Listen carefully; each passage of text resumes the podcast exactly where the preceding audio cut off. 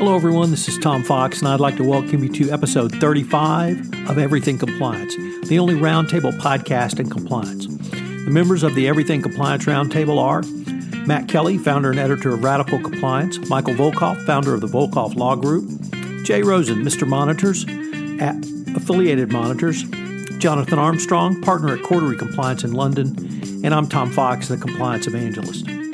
On this episode, we dedicate it solely to the Brett Kavanaugh nomination and specifically his testimony and that of Dr. Christina Ford. We take a look at it from a variety of angles. Matt considers the protocols a corporation should have in place to perform interviews and investigations. Jay looks at this from the window of redemption. In honor of the Jewish high holidays, how do you seek redemption? What lessons do you focus on? And does the Torah provide any guidance?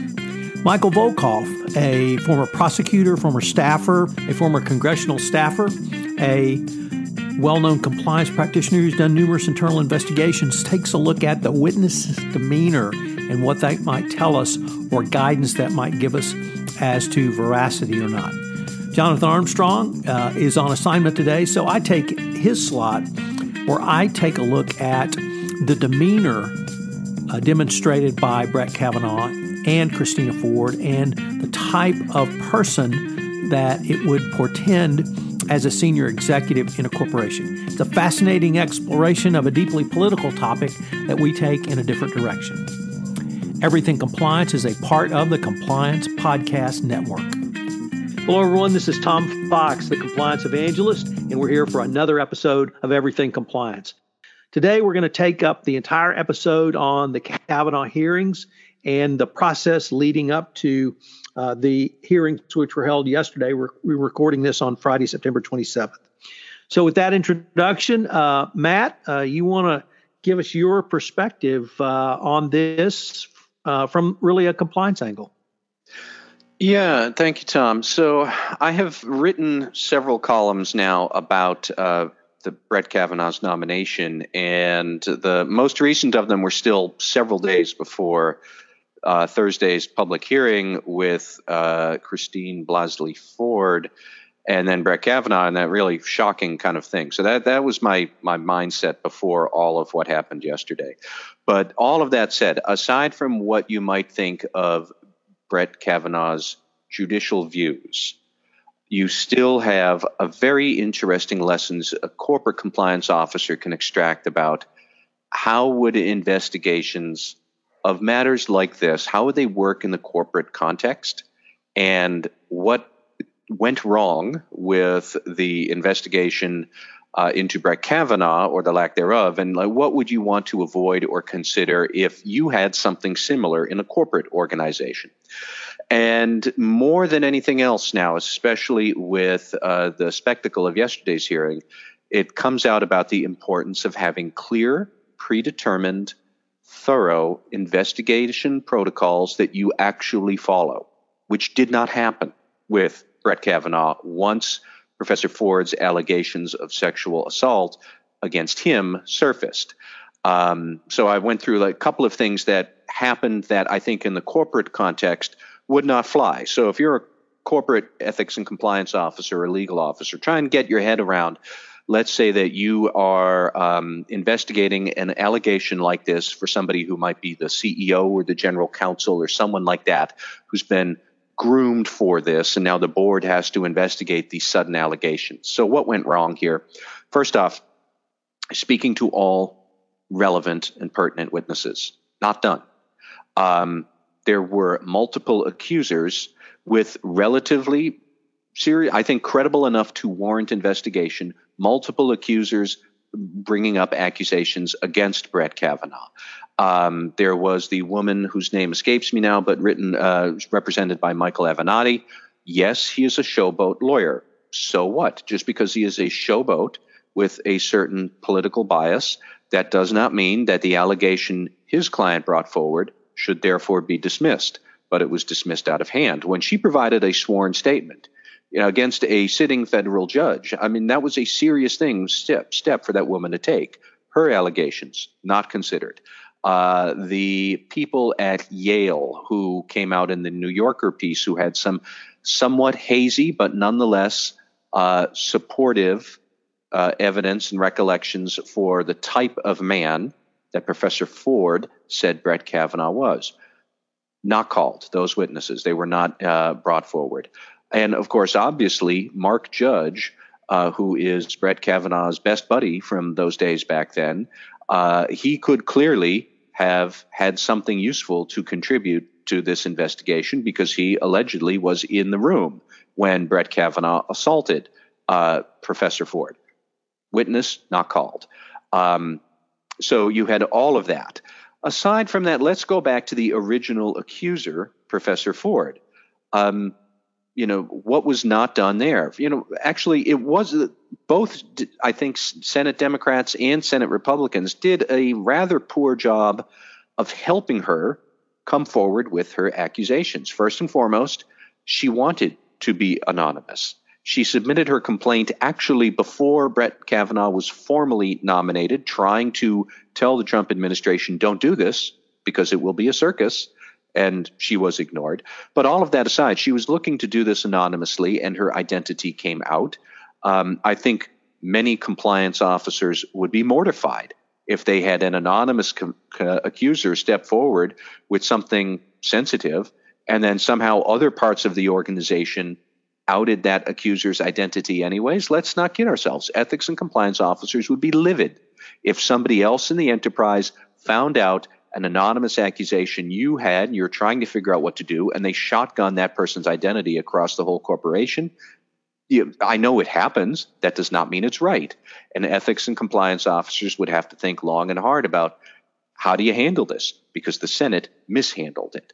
Um, even something as simple as uh, Lindsey Graham, and I, I could go on all day about how he disgraced himself yesterday, but Lindsey Graham had said, How come nobody told Professor Ford that Senate investigators would fly out to California to hear what she had to say? And she didn't know that they apparently would be willing to do that.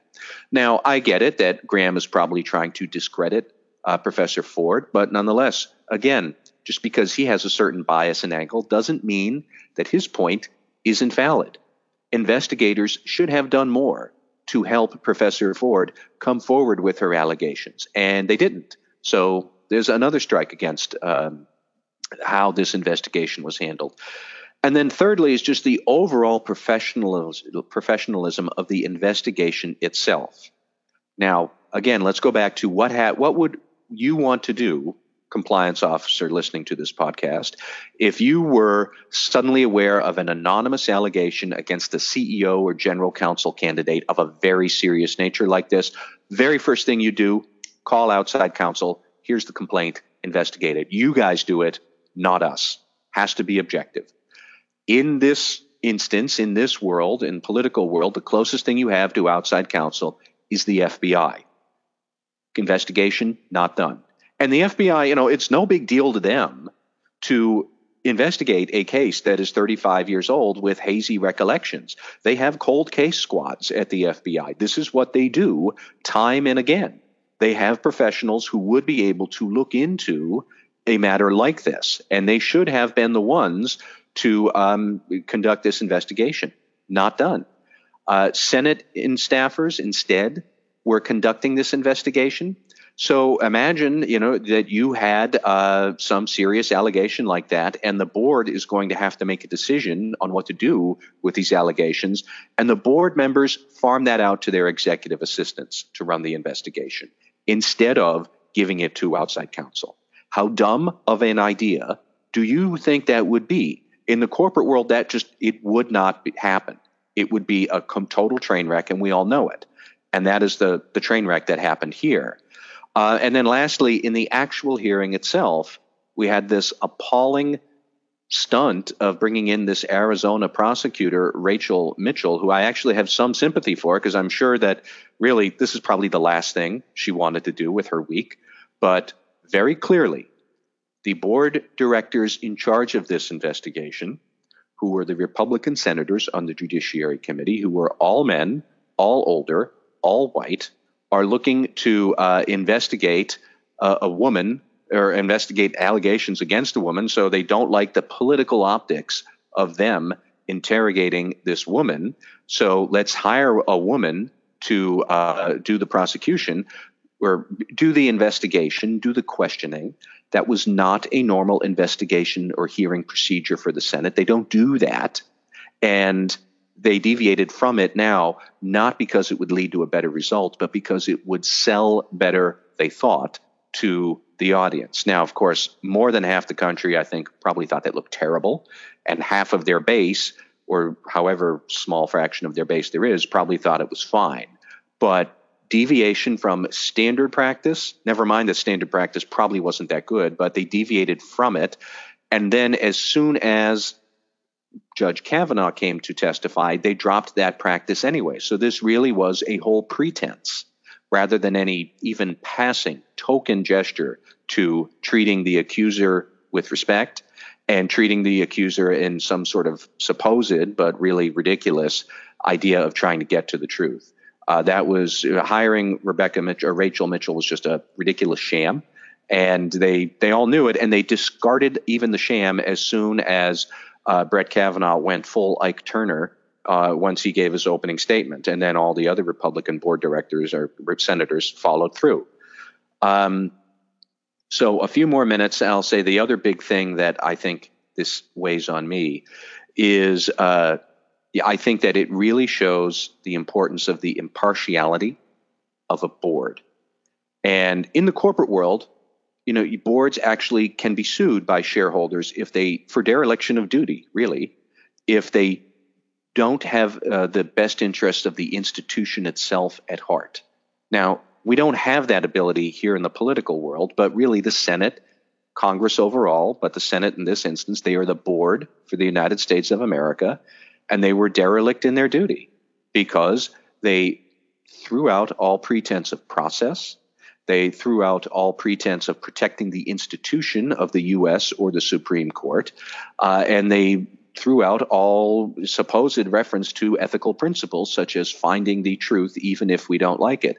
It devolved into what I think we're going to see today and tomorrow, and just this raw exercise of power. And that does nothing for the overall control environment and corporate culture of this country. Because the Democrats, if they retake power in November, and I think this is a big, big thing for Democrats, especially in the House, uh, they are going to circle right back into this. They're going to relitigate uh, Brett Kavanaugh's nomination. I think he has opened himself to allegations of perjury. I think he has opened himself to possibility of getting disbarred. Um, you know, I, there are many questions that they are going to look into, and he really did smear uh, the whole institution of the Supreme Court. I mean, he actually said in his testimony, "What goes around comes around." Democrats. Um, you can't have an impartial judge then sitting on the Supreme Court. He's not going. I know he's not going to recuse himself, but you know his all pretense of ethics and impartiality have gone out the window now, and now he's just a cheap partisan hack, which I think is exactly why Donald Trump hired him because you know these questions are going to come up, and he's the, the one person I'd love to know their opinion about all of this would be Chief Justice John Roberts. I don't necessarily agree with all of his views, but he has sometimes shown that the institution of the court in the United States and the will of the people are more important than his politics. And now he's going to have this, like I said, this Ike Turner sitting on the Supreme Court, grumbling and seething for the next 30 years about how people are out to get him. And uh, what is that going to do to the reputation of the court, to the cor- corporate culture of this country? It's hard to say, but that was an entire train wreck. Um, I, will I'll stop there. I, I could go on for all day, but you know those those are some of the points in my head. Mike Volkov, you have been a DOJ prosecutor. You have been on House and Senate committees where you have either interrogated, questioned, or observed questioning of witnesses. You have done numerous corporate investigations uh, where you question witnesses. And what I really wanted to visit you with you about is the demeanor we saw at the hearings on Thursday. What did you make of that demeanor? And how would you advise someone who is in a uh, FCPA or other serious investigation to consider witness demeanor going forward? Well, thanks, Tom. Uh, I mean, I I was riveted by the hearing, and um, I thought it was a really important hearing. And um, I, I the, there were so many lessons learned from the manner in which people uh, testified, and it. Uh, I often do, you know, webinars and podcasts on how to interview people uh, what to look for, and this was sort of your laundry list of do's and don'ts. Um, and in terms of making credibility determinations, I, I, didn't find it very hard to make a credibility determination. First, uh, let's start with Dr. Ford. I was incredibly moved by her testimony. I thought she was a very, very good witness. And the reason uh, besides her demeanor and her care with which she answered questions, um, I thought that uh, her ability to say, I don't know or I don't recall, um, is probably one of the best pieces of advice you can ever give a witness, which is don't speculate, don't guess.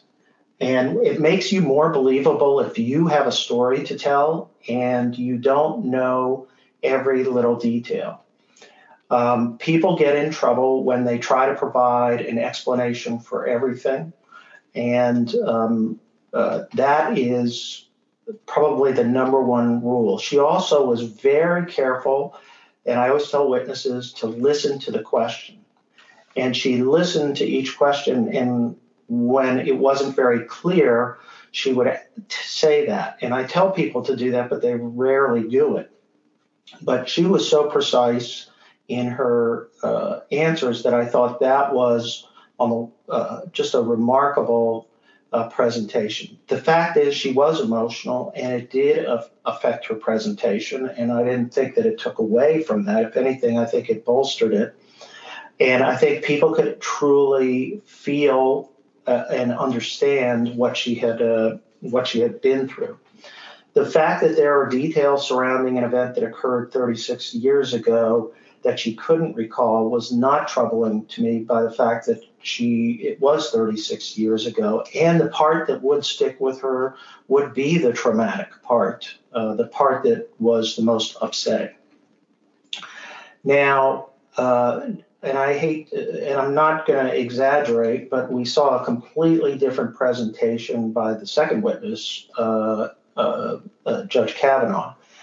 And a couple of observations about Judge Kavanaugh. Um, to me, there was, I guess there were two comparisons I had. One was, and this is more of a, a humorous one, not really humorous, but there's some degree of truth in it.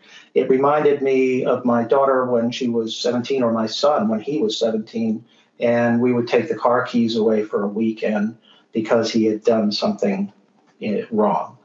And this is what we would hear. But I'm innocent, uh, crying, uh, things like that. Now, that, but more importantly, what I found is uh, his performance was exactly like uh, certain defendants that I have cross examined and that I've come up against and who are emotional. They are, um, uh, they obfuscate, they ask questions. I, when I put on a cooperating witness who had pled guilty to drug conspiracy and murders, the last thing I told them do not ever get angry when you're testifying because they're going to insinuate a lot of bad things about you. And number two, don't ask the prosecutor a question. Like, don't ever ask a rhetorical question. And uh, the judge violated every one of those rules over and over again. Um, his uh, victimhood, I, am going to tell you, if this was a criminal case in front of a jury, a jury would have convicted him right away. Um, and I thought his demeanor, obfuscation, his lack of respect for the senators, and his overall tone was uh, insulting to the whole institution and the process. Now, I'm not here to defend the process. But when you're part of the process and participating in it, and I've testified before Congress before, and people have asked me hard questions, and I try the best that I can. But I'm always you you always have to be respectful to the people you're dealing with in the institution, no matter what you may uh, feel about them. Uh, then last, I was unimpressed by the prosecutor because I don't think that she came across uh, from Arizona as very fair. I also think it was demeaning to her to put her at a little table as opposed to giving her a seat at the dais, uh, which in the House, on the House Judiciary Committee, there would be a seat uh, for counsel next to the chairperson to uh, make certain, you know, to conduct questioning, and that's normally the way to do it. I thought I didn't understand why why they placed her on the floor. Uh, I thought that was weird. So those were my, you know, first observations. I I think that uh, the Kavanaugh and the drinking of the water. I think the crime was more anger and repressed anger, uh, and the uh, the inability to answer uh, drinking questions was just incredible to me. If I were him, I just would have said, I did drink a lot. Uh, I drank in high school, like a lot, me and my friends. We drank a lot of beer. Did I ever black out? I, you know, I would have answered that truthfully. Yes, there were times that I blacked out, or no, there, there wasn't. Um, but I did drink, and I drank in, in college. But you know what? I got myself together. I did well in high school. I in my grades didn't suffer, and I still performed well at Yale and got into Yale Law School or wherever. And I never thought uh, that, and my drinking was more sort of adolescent type of drinking or young teenager drinking or young man drinking, and I ultimately got that in, under control by the time I went to law school or, or started to work as an attorney. That's all I would have said. And you know what? That would have taken a lot of the air out of all of this thing. I don't have good answers for him on Devil's Triangle, on the Renata alumni. Uh, those were all uh, lies to me, and he couldn't even admit that he drank to the point of uh, throwing up during Beach Week. And I will say this: I grew, uh, we lived in that area and raised my family in the same area, and I know what Beach Week is. Uh, and Beach Week is a, as a matter of fact, uh, we didn't let our son go to Beach Week. Uh, he and his friends went and drove to the world's largest roller coaster in Ohio because Beach Week is notorious for people getting drunk and getting arrested or having problems down at the beach in Delaware. So, um, all of that is to say that he, he, he violated the cardinal rule, which is, which is admit the little things and be truthful on all the little things and then deny the big thing. If you want to lie, that's what he's going to do. But at least to be effective, admit the little things. It doesn't mean you have to deny everything because doing that certainly is not going to um, uh, is not going to persuade anyone. If anything, it, it raises more potential perjury issues.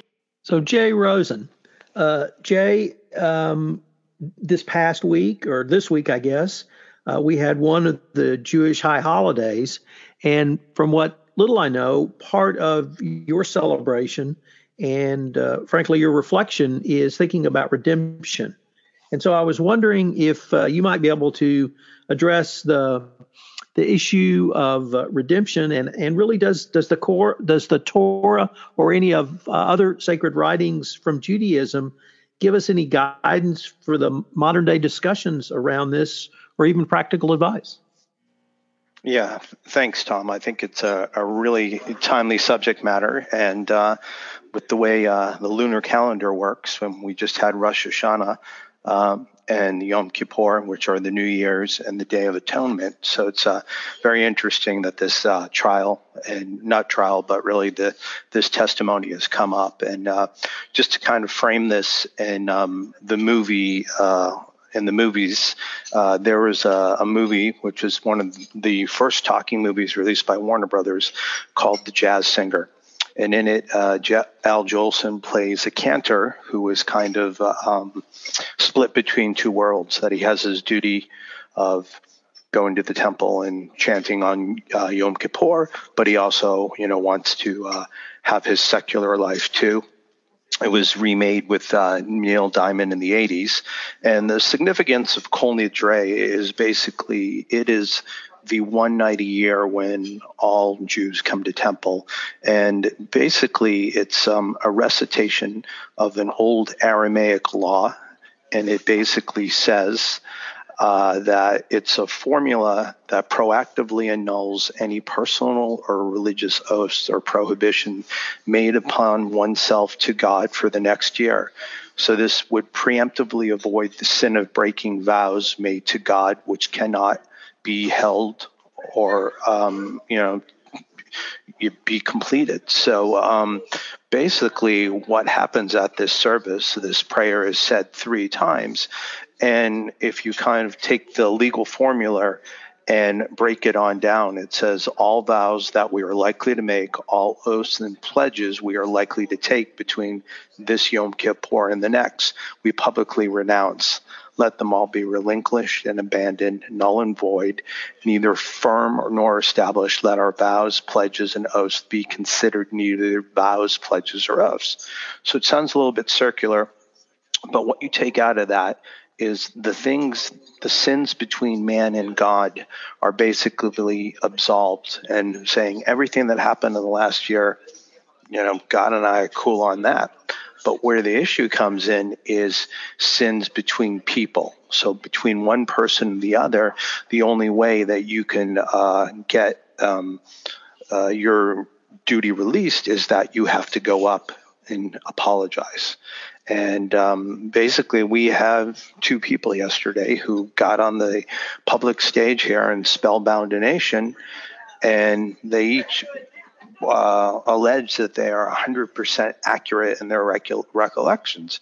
And this is the type of thing that the liturgy is talking about that when you have to make amends, it's from person to person. And I know you're going to talk a little bit about this in your piece, Tom, but I think that is the moral dilemma that we just saw played out on the stage. And I know Matt expressed that there's a lot of consternation out there because it's really played out just to be a real uh, partisan um, screaming match in the press. But if, if you take a look at it from a religious perspective and the perspective about getting redemption, um, I, I, think it really poses an interesting view to take a look at what we witnessed yesterday. So, along the lines of uh, Jay's thoughts, uh, an organization I belong to has a saying that uh, we will not regret the past nor wish to shut the door on it. And that uh, really is something that I think is really applicable here that what happened in the past is you have to own it and you have to live with it. Uh, but that doesn't mean it, it has to define you going forward.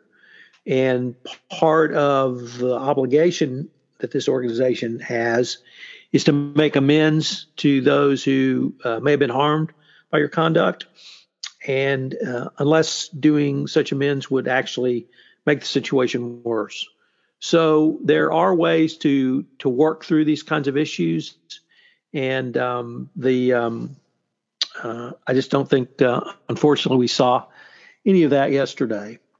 Um, I would like to really ask, or for my uh, part in this podcast, gents, I really wanted to talk about the tone Kavanaugh took first in consideration of judicial temperament, um, and then, uh, or perhaps at the end, some thoughts on judicial temperament. But if you were sitting as a chief compliance officer, if you were sitting in a corporation, is the temperament we saw yesterday something that you would want in your organization? And what are the implications of having people with that type of temperament? Now, whether Ruth Bader Ginsburg, with everything she had to put up with in her professional career, would tolerate someone like that acting like that, asking if you've ever blacked out. Uh, I think uh, that would be a very interesting discussion for debate. But if you had someone of Kavanaugh's temperament and whatever they were accused of, whatever they were charged with, that attacks his accuser, that attacks those who even ask those questions, how are they going to treat subordinates? How are they going to treat board members? How are they going to treat their fellow senior executives if this is at the senior executive level? What does it say about the company's uh, institutional justice or institutional fairness if you're going to be literally berated for even raising your hand or raising an allegation? The temperament I saw yesterday, uh, I have uh, probably all all three of us or all four of us have worked in law firm or excuse me worked in places where uh, it was um, very dynamic. And in law firms I worked at up until the time that I became a solo um, it was um, very dynamic. A uh, lot of type A personalities involved a lot of uh, yelling and screaming and a lot of uh, verbal abuse. Um, and not knowing there was any different way to be or or do. Um, I just thought that's the way things were. And then when I went in the corporate world, I actually found out no, it's it's not like that. It was much more collegial. Um, there were not the kind of harsh words said in my in my presence. Uh, perhaps uh, at higher levels or lower levels on uh, you know in the boardroom or the shop shop floor, of which I was in the middle, so I didn't uh, uh, deal with those situations.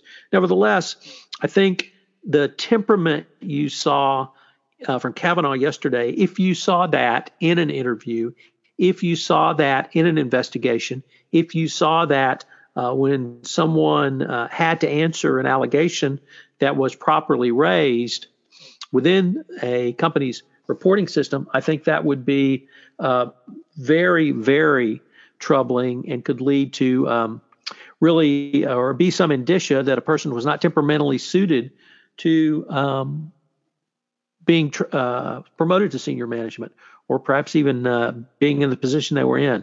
So I was really concerned with that temperament. And if this country is going to be led from Washington um, by people with that temperament, I think it's going to lead to a degradation of not only American society, but even American culture. Now, um, millennials and I, I, learned a new phrase uh, last week centennials. Uh, millennials and centennials may be loath to put up with that. And they may be willing to walk. And they may be willing to speak truth to power more than people of my generation or uh, gen xers um, uh, as well. But the ha- to have that kind of temperament in senior management i would think would make it a very unattractive place uh, for people to work for absolute fear that you couldn't couldn't raise your hand and say anything. And if you can't raise your hand and say something about the negative stuff or the things that could get a company in trouble, whether legally or reputationally, then you have a situation where people won't raise their hand to improve anything, to improve process, uh, to improve a procedure, to improve an internal control. And that leads to more inefficient um, organizations and certainly ones that not only are uh, uh, less enjoyable to work at, but probably at the end of the day, less profitable as well. So I was really concerned with the temperament I saw yesterday. And it was clear to me that that is not the judicial temperament that I was uh, taught either in the educational setting or the professional setting. Um, whether or not you agreed or disagreed with a judge's politics, you always respected the office. You always respected the court. And that type of judicial temperament will lead to a disrespect of the court because the judge, that judge's temperament would be so antithetical to anything close to reasonableness. So I found the temperament very, very disconcerting. If um, I was sitting on a hiring committee or I was sitting as a CCO and I saw that type of a temperament uh, in a hiring process, in a investigation, or in an interview, I would uh, think that that could be very troubling for a corporation, and I think it could really it would show that that person could uh, engage in conduct down the road, which could lead to uh, certainly reputational damage to the company and perhaps even significant liability as well. Tom, can I offer a thought here? Sure. So, you know, it so happens that this week I've been working on a different project about corporate culture. And I was rereading the book by Jim Collins that came out in 2001, Good to Great. It is one of these business kind of guru management books where he looked at companies that had been doing okay for a long while and then suddenly became really profitable and successful and why. And he spends a chapter looking at the type of leaders they have, and he came up with a five point scale. And actually, the best leaders, the level five leaders, he did say above all else, they are humble and open to criticism and generally have no ego whatsoever. And by leading in that manner and by letting that attitude permeate their culture, uh, people are more likely to think about problems, try to solve problems, try to solve them constructively. And I am sure anybody who thinks about speak up cultures, and it would be everybody listening, would agree with that basic principle. And it did strike me as you were talking that really Brett Kavanaugh has just shown himself to be the opposite of that. And what happens when you don't have a speak up culture is you wind up with this sniveling, you know, grimy, investigative sniping culture. And that is what we are going to have in the organization of the United States of America and the federal government. Like I mentioned before, Democrats are going to investigate him if they take power in November. And his attitude on display yesterday means they probably will take at least one chamber, if not two. Um, so Democrats, I think, rightly might investigate him, but they're not going to be doing anything else that might also be productive and necessary. And if Brett Kavanaugh thinks that you know people were out to get him before, dude, you have no clue how much people will be looking behind your back to see what they can find, what they can document, what they can leak. This is his life from now until probably the end. And you know, he's really going to need to think about that. And it is all because he did not have that temperament, like you said, and like Jim Collins had identified in his book, that's all based on humility and openness to hearing criticism of the organization and of process and not taking it personally. And he just blew it like I have never seen before. So, gentlemen, uh, I'm not sure if I've had a catharsis or I'm even more depressed, but uh, perhaps uh, through our uh, ranting and or raving shout out process, um, we might uh, find some closures. And now on to the rants. Mike Volkov, do you have a rant for us today? Well, I think I have a, uh, a national rant. Uh, I it, it was uh, by the end of the week, I was pretty depressed. Uh, I really felt like um, our institutions are deteriorating. I, for the first time, felt like our uh, Supreme Court is in jeopardy uh, of falling prey to, you know, the political winds. Um, and just the whole atmosphere in the country right now in terms of uh, how this is being handled uh, and why the patriarchy is uh, attacking uh, women uh, and belittling women, uh, and it continues. And it was really upsetting, to be honest with you. I was very moved by Dr. Ford and and uh, very depressed about sort of the outcome, at least where we are right now. So. I know that's not much of a, an original thought, but it's certainly one that it was an important week in our in our country's history. I thought. Matt Kelly, do you have a rant for us? And killed in Dallas in that um, terrible tragedy where a Dallas police officer, a white woman by the name of Amber Guyger, uh, who lived one floor beneath Botham Jean, went and tried to enter his apartment apparently by mistake, thinking it was her apartment. She finds Jean, uh, believes that he is an intruder, and shoots and kills him. Uh, she has since been, I believe, fired from the Dallas Police Department, and I think she's also been charged with manslaughter.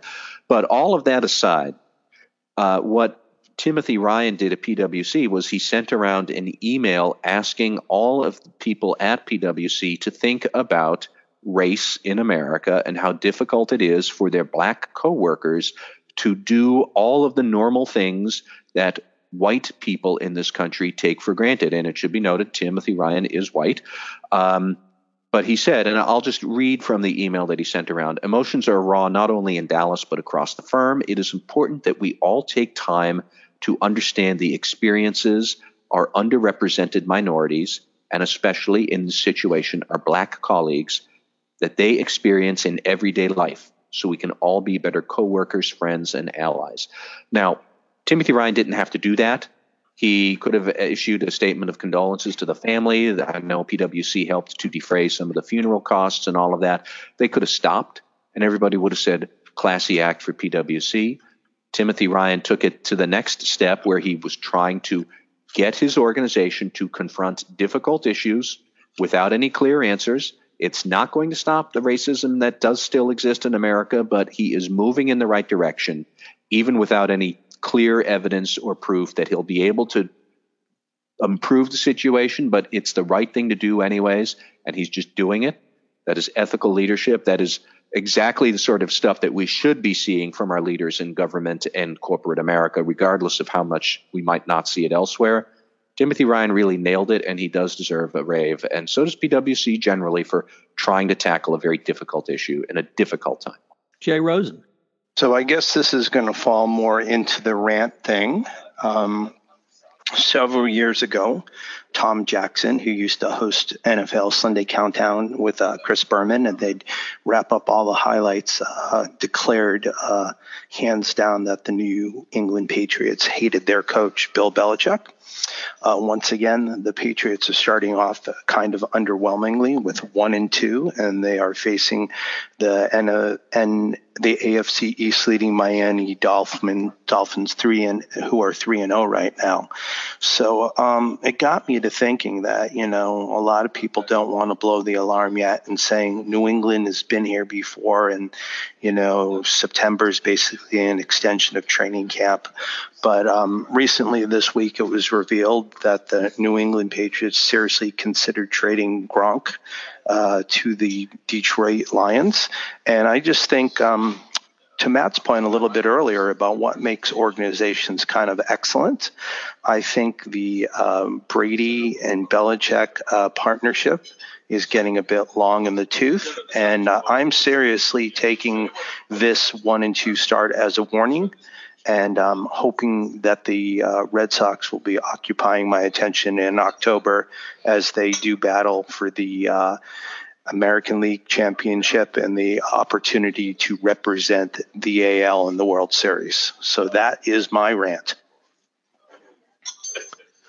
Well, let me just pick up on that because I can completely disabuse you of that, Jay. The uh, current World Series champion, Houston Astros, uh, I think are the best team in baseball and are going to roar back and win the World Series. But I come not to praise the Astros. Um, for those who may not have known, the Astros won the World Series last year. Actually, I come to praise the schedule makers of Major League Baseball. Because while the American League has, in large part, the teams have been selected for all of the playoffs, over in the National League, we have still have two very close races in the divisions, and we also have races for the wild card. And how the schedulers come into this is that they have ended literally the last three games of the season with two of the greatest rivalries in the National League. So St. Louis and Chicago, although St. Louis is six games back of Chicago, St. Louis is battling for a wild card slot and they're playing Chicago, who is now one game behind Milwaukee in the NL Central. Um, so that's going to be a great series in Wrigley. But there's even one better, and that's over in the NL West. The Giants and Dodgers are playing each other for three games. Now, the Giants are out of it, but the Dodgers are battling Colorado for uh, the uh, no, uh, slot of the NL West and probably there will not be a wild card team from the NL West. So this will determine who goes to the playoffs. And as big a rivals as the Houston Astros used to be with the St. Louis Cardinals, with Chicago Cubs, Atlanta Braves, you name the team, nothing compares to the Dodgers Giants. they both hate each other. And this will be the Giants World Series. So for the schedulers who put the Giants and the Dodgers together in San Francisco for the last three games of the season, uh, thank you very much for reminding me how great baseball can be, how uh, much fun these pennant races are, and notwithstanding the fact that the Astros will roar through the American League back to the World Series and win again, uh, I'm going to enjoy both these division games, Cubbies and Cards, and Dodgers and Giants. So that is my shout out for today. Gentlemen, I wanted to thank you. This has been a really interesting um, podcast on a political event that we all saw clear implications for in not only the corporate world, but in a greater American culture. Thank you. Hello, everyone. This is Tom Fox again. I'd like to thank you for listening to this episode of Everything Compliance. If you have any questions, you can email me at tfox at tfoxlaw.com. Matt's at mkelly at radicalcompliance.com. Jay is at jrosen at affiliatedmonitors.com. And Mike Volkov is at mvolkov at volkovlaw.com. I hope you will join us again for another episode of Everything Compliance. Everything Compliance is a part of the Compliance Podcast Network.